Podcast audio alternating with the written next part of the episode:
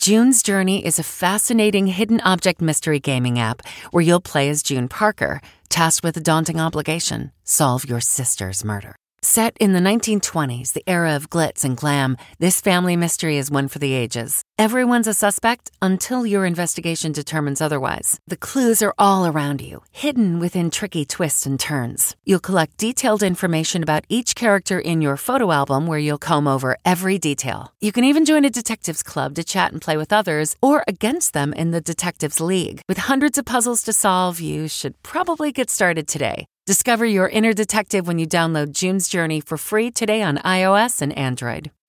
Have you ever covered a carpet stain with a rug? Ignored a leaky faucet? Pretended your half painted living room is supposed to look like that? Well, you're not alone. We've all got unfinished home projects. But there's an easier way. When you download Thumbtack, it's easier to care for your home from top to bottom. Pull out your phone, and in just a few steps, you can search, chat, and book highly rated pros right in your neighborhood. Plus, you'll know what to tackle next because Thumbtack is the app that shows you what to do, who to hire, and when. So say goodbye to all those unfinished home projects and say hello to caring for your home the easier way. Download Thumbtack and start a project today. I'm not a killer. I had nothing to do with it. I don't think that you intended on hurting him. I never put my hands on him ever. That's Melissa Calusinski inside a police interrogation room. The year was 2009. Melissa was a 22 year old daycare worker accused of hurting an 18 month old baby. Plain and simple. All you need to do is tell us the truth, and we're done. The interrogation went on for nine hours. She told police over and over again she didn't hurt the baby. But they didn't believe her. Looks like you intentionally killed this boy. I didn't do anything. I am telling you guys the truth. Just give me a fing break. This kid's dead. We're not going anywhere until we get the facts here. But finally, Melissa gave in and told detectives what they believed she had done that she had become frustrated with the baby and killed him. And you, you get mad at him and you throw him on the floor. You throw him on the floor Yeah. Really hard. really hard. Yeah. Two years after that interrogation, Melissa Calusinski was convicted of that baby's murder. And today, 11 years later, she is still in a woman's prison outside of Peoria, Illinois. But here's the part of the case that's so troubling. Since that conviction, the medical evidence used against her at trial has been called into question and discredited. The medical examiner who did the autopsy has admitted he made a mistake, and yet Melissa Calusinski remains in prison and could spend the rest of her life in prison. Why? Because of what happened inside that small interview room. I'm Erin Moriarty, and this is my life of crime. If you're constantly on the hunt for a good deal, then you need Rakuten. Rakuten is the smartest way to save money when you shop because members get cash back at over 3,500 stores across every category, including fashion, beauty, electronics, home essentials, traveling, dining, and more. You're already shopping at your favorite stores. Why not save while you're doing it? It's a no brainer. Get the Rakuten app now and join the 17 million members who are already saving. Cashback rates change daily. See Rakuten.com for details. That's R A K U T E N. Your cash back really adds up. Melissa Calusinski is now 36 years old. She remains in prison mainly because of that 2009 police interrogation. Her confession was a powerful piece of evidence. No one just admits to a murder, do they? Melissa had to have done something. Why else would she say what she did? Whatever one thinks about Melissa's innocence or guilt, the videotapes of her interrogation demonstrate many of the themes associated with coerced confessions. To explain further is Dr. Saul Kassin. He's a distinguished professor of psychology at the John Jay College of Criminal Justice in Manhattan, and he has written a book about coerced confessions. Duped Why Innocent People Confess and Why We Believe Their Confessions.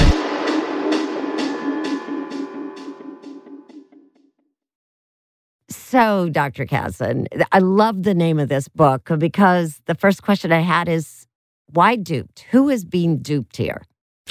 Well, that is an outstanding first question because there are two subtitles to the book. Uh, the first person being duped is the suspect, who is led to believe that it's in their better interest to confess than to continue denial. The second people being duped are you and me and the judge and the jury and the courts, because false confessions are not just uh, admissions of guilt, they are statements that reek of credibility. And, uh, you know, there are two myths here. The first myth is I'd never confess to a crime I didn't commit. My answer to that is you might. The second myth is I'd know a false confession if I saw one. No, you wouldn't. Well, I, so this the reason why I wanted to start with Melissa's confession is because you've seen it. Um, I've seen it. It went on for it, at first she's denying it, but the whole thing goes on for nine hours. And it is very credible. I have to tell you it is because she didn't just say I did it. She shows the police that she did it. So I, I mean I struggled when I saw it and I worked with a producer who still sometimes wonders she had to have done something. So explain to me what was going on in Melissa. If if she didn't kill this baby, what is going on through her mind? You know, it's interesting because almost simultaneous to the moment in which she confesses and agrees to give a demonstration with a reenactment with a doll, she's asking questions about when she's going to get home. She has no idea that she's about to cooperate and give a confession and that she'll never see home again. Her expectation is what interrogators try to get your expectation to be that it is in your better interest to confess than to continue denial. But so is what's going on?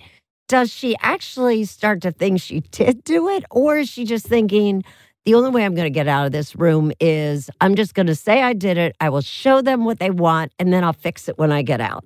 I cannot crawl into her head and answer that question, but I can tell you that it happens both ways in general. The vast majority of false confessions happen because a person who is innocent knows they're innocent but they've been there so long, they've tried denial. Denial doesn't work their way out. They're exhausted, they're fatigued, they want to check in with their parents or, or whatever the needs may be.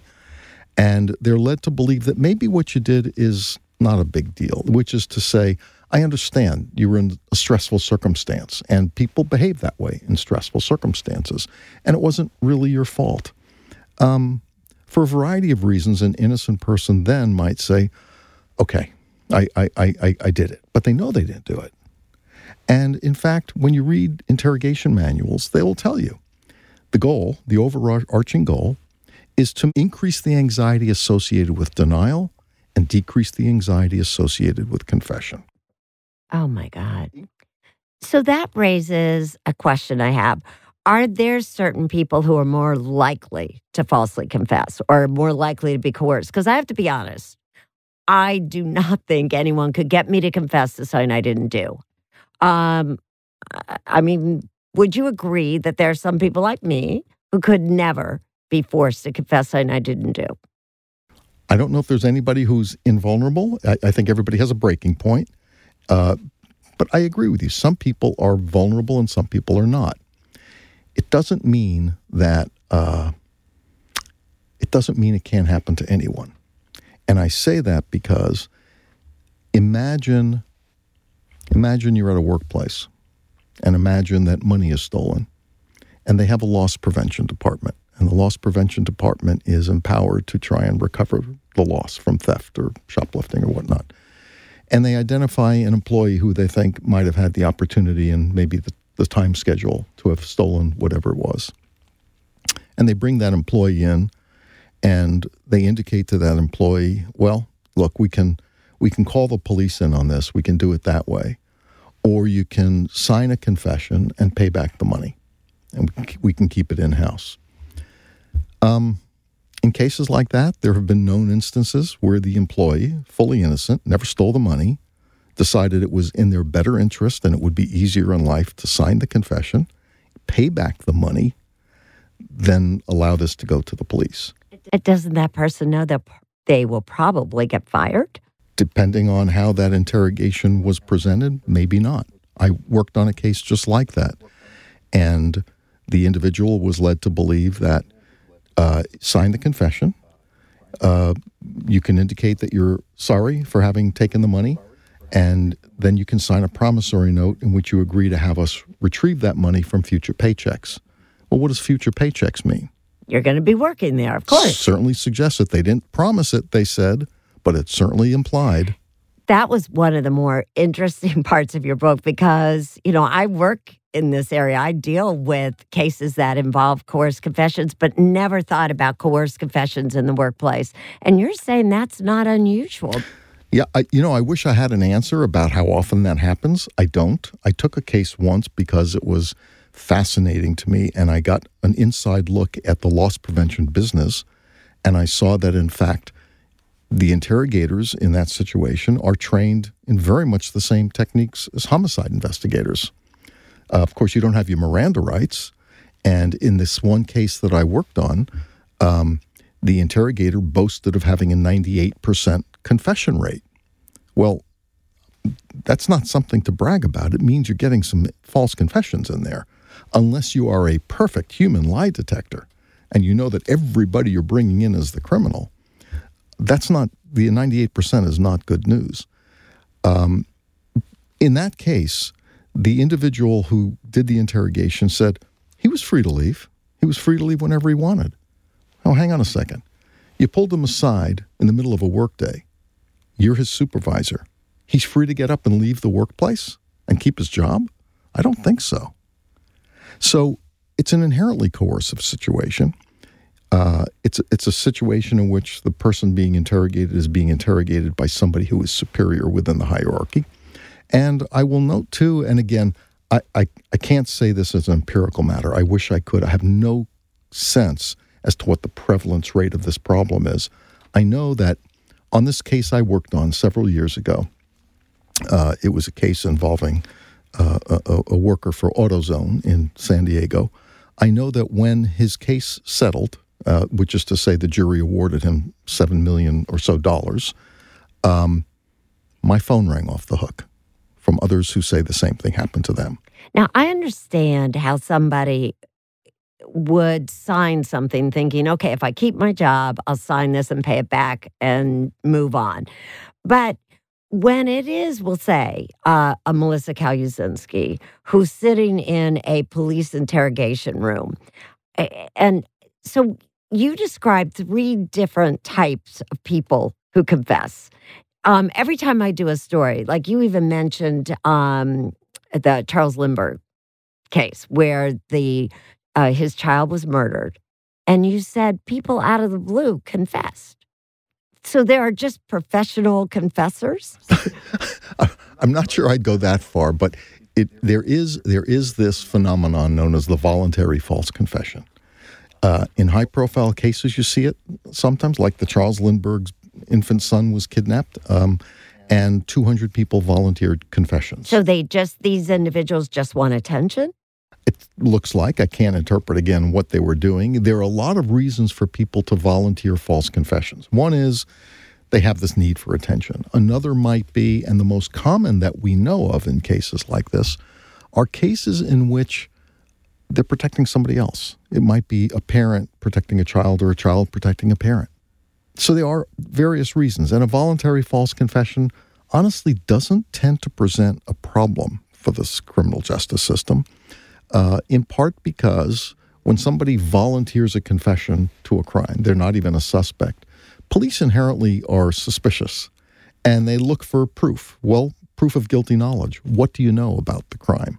That enables you to give me this confession. So, what are the real ones? Where are the problems? The real ones are the compliant false confessions. Those are the case where the people who are innocent and know they're innocent buckle.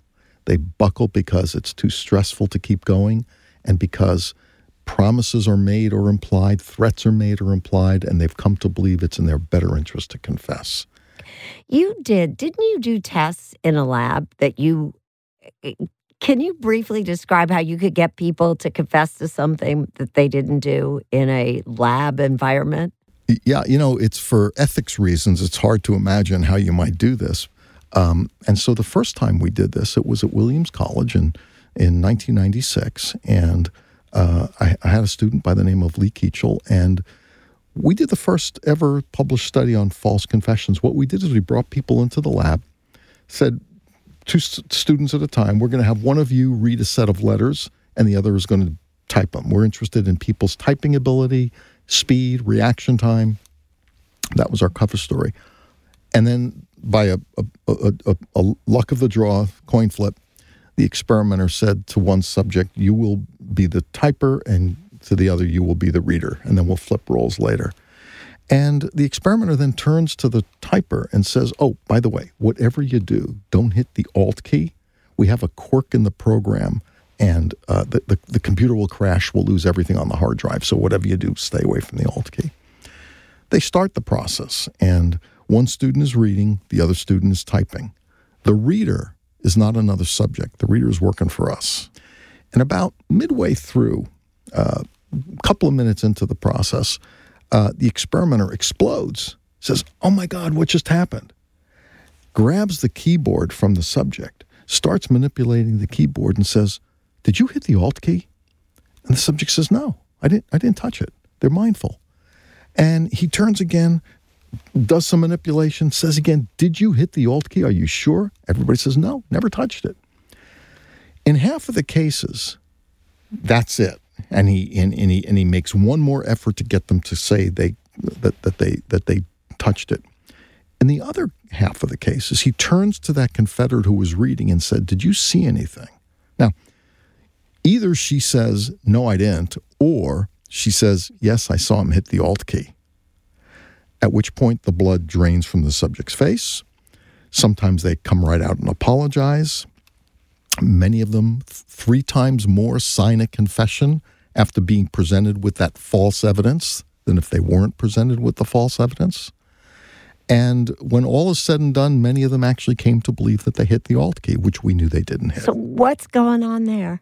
They had no choice but to believe this Confederate who presented false evidence. And the other thing that's going on is they're now stressed and they want out.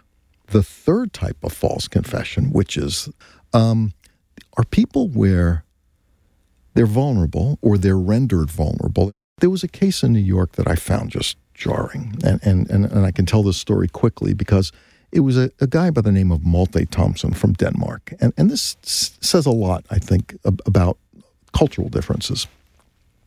22 years old, comes from a, a, a, family of teachers, educators, came to work at a, at a preschool near the United Nations. And uh, at some point, another assistant at that school made an allegation to the staff that he was sexually abusing some of the children. Well, the person who made the allegations had apparently made several of those before, was a troublemaker, was not credible.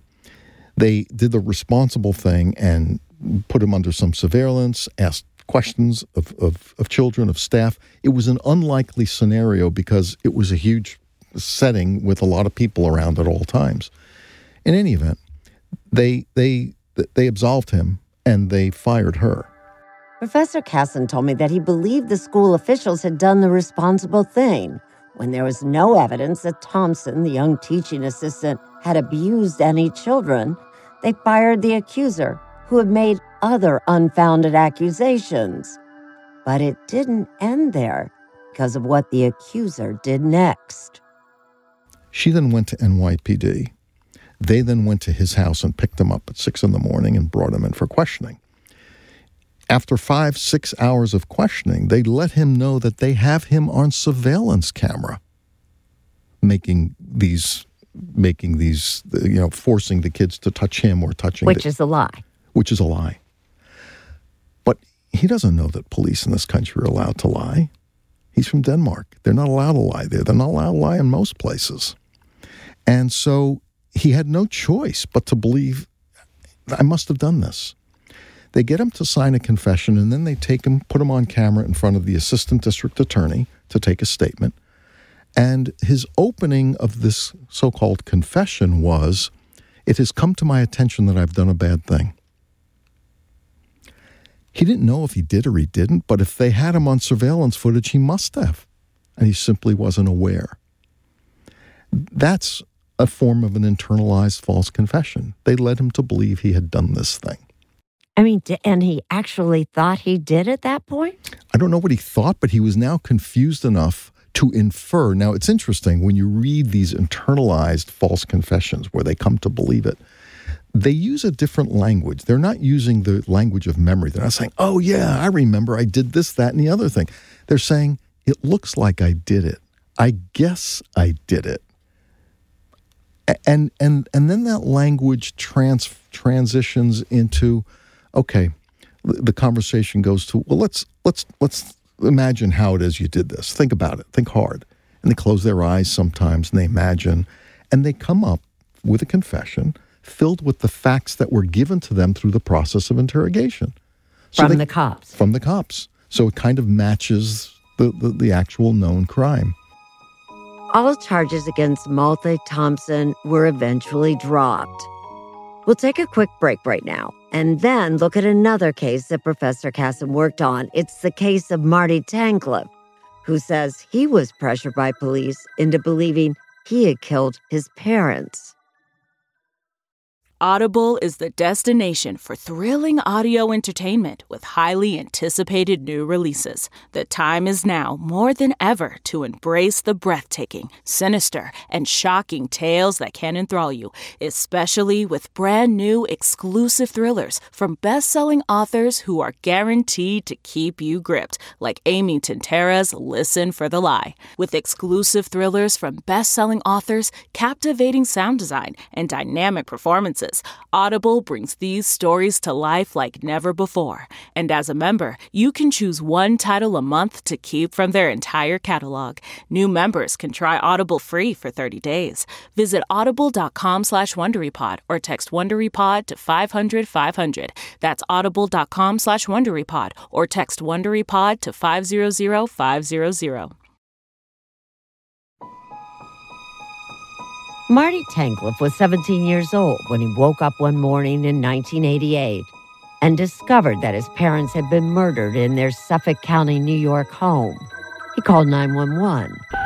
Just remember the woman screaming, yelling. Listen to me! Saying, calm down, calm down. I'm sending you an ambulance. She gave me some instructions. I want you to take a clean towel, wrap wherever he's gushing blood from. And did you do yeah, that? I did that. Shortly afterwards, investigators arrived and almost immediately zeroed in on Marty as the main suspect.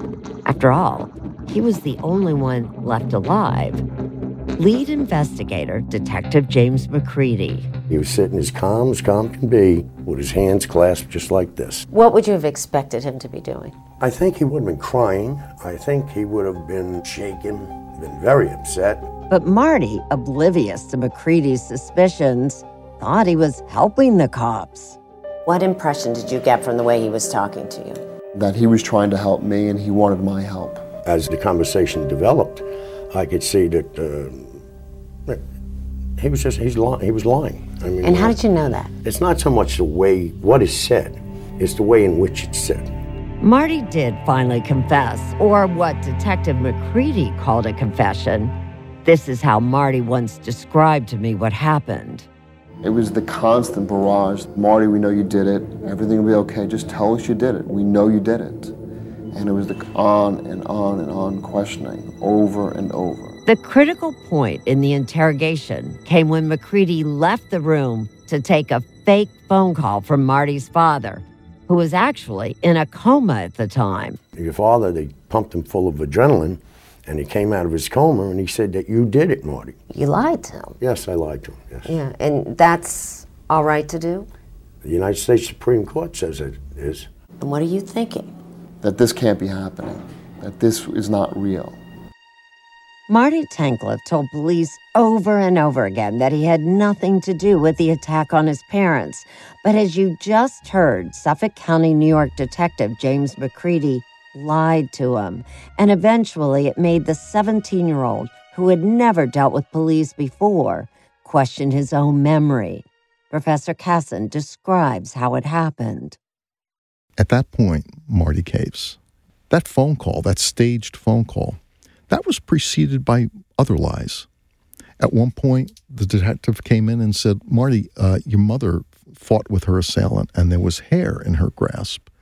And we did the analysis. That hair is yours.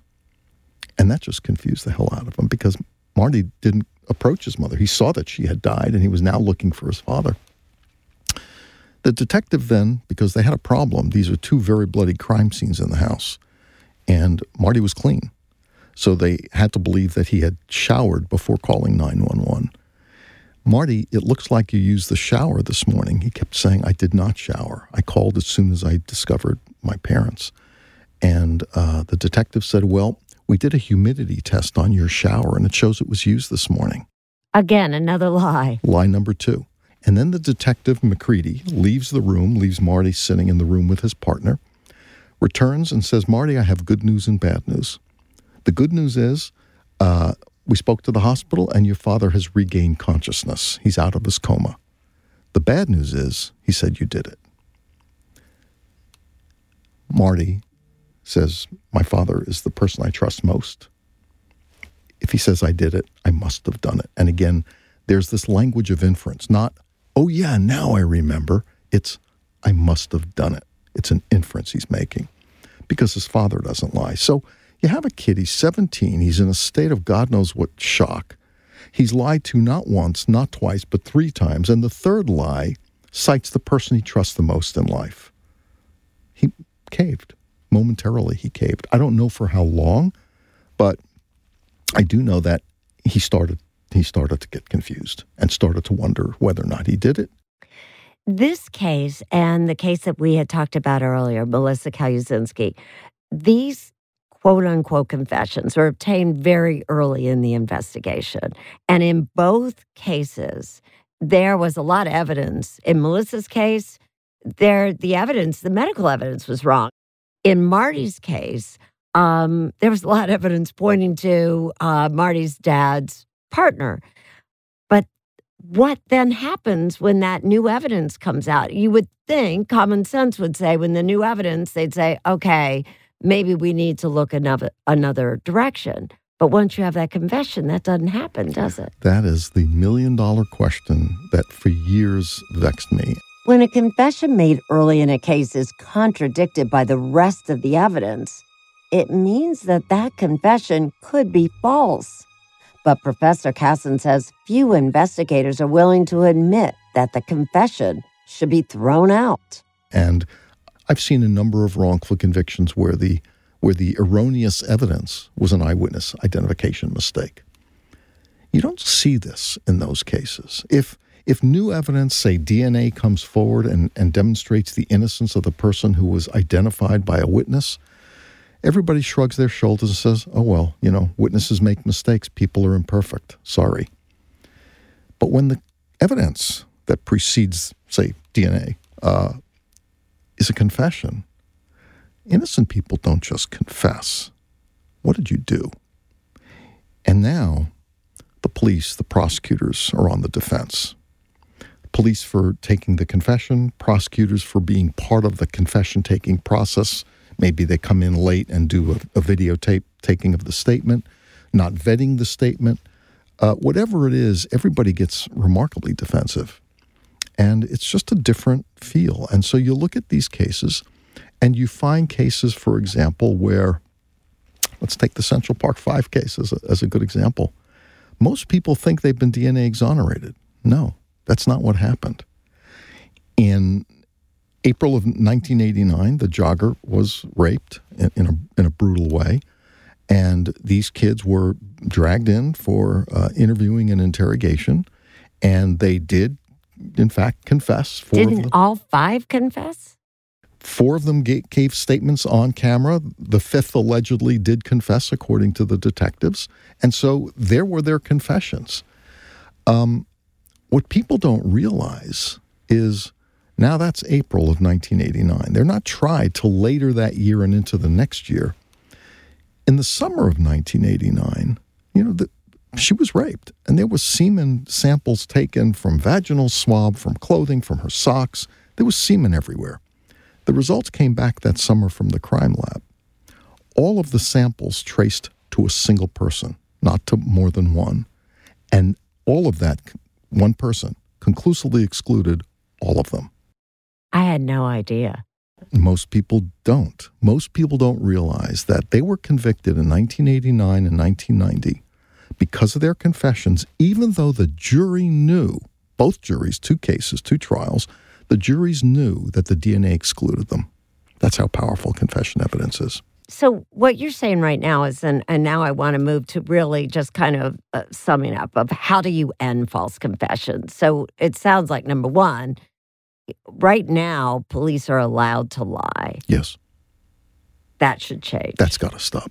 That's got to stop. Most Americans don't know that police are allowed to lie. And moreover, they're not just allowed to lie to adults, they're allowed to lie to kids. And we're raised to trust police. I mean, we are. So Yes. I mean, like Marty's saying, my dad would never lie. That's what most people think. A, a cop would never lie to me, uh, especially about evidence. There are there are false confession cases I can point to and describe involving 12-year-old, 13-year-old, 14-year-olds who are lied to about the evidence and almost have no choice but to believe the lie. And then, of course, the other solution, which I think is changing, is the idea of recording all interrogations. Recording is necessary for two things. Judges are supposed to determine if a confession is voluntary. So is the jury supposed to take that into account. Is it voluntary or is this coercive? Well, how do they know that if they don't watch the process? Second, um, when a, when a final confession is taken filled with details that only a perpetrator could have known, I, I put that in quotes, only a perpetrator could have known, how is the jury going to know where those facts came from? Did the suspect really originate those facts? Did the suspect really know that, or did they come through the process?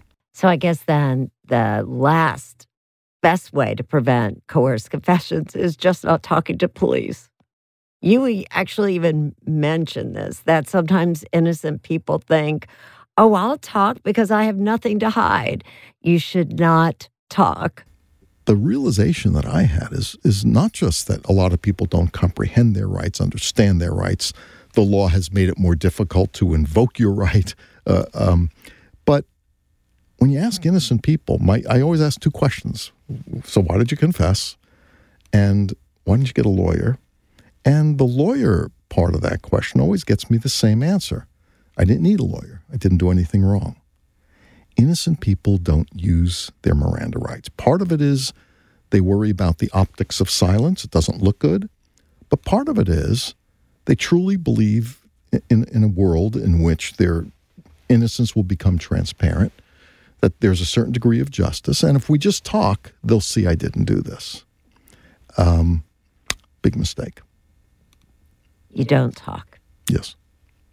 It- Whether you get a lawyer or not, you do not talk to the police. You need to, by the way, according to the courts now, you need to talk in order to invoke your rights.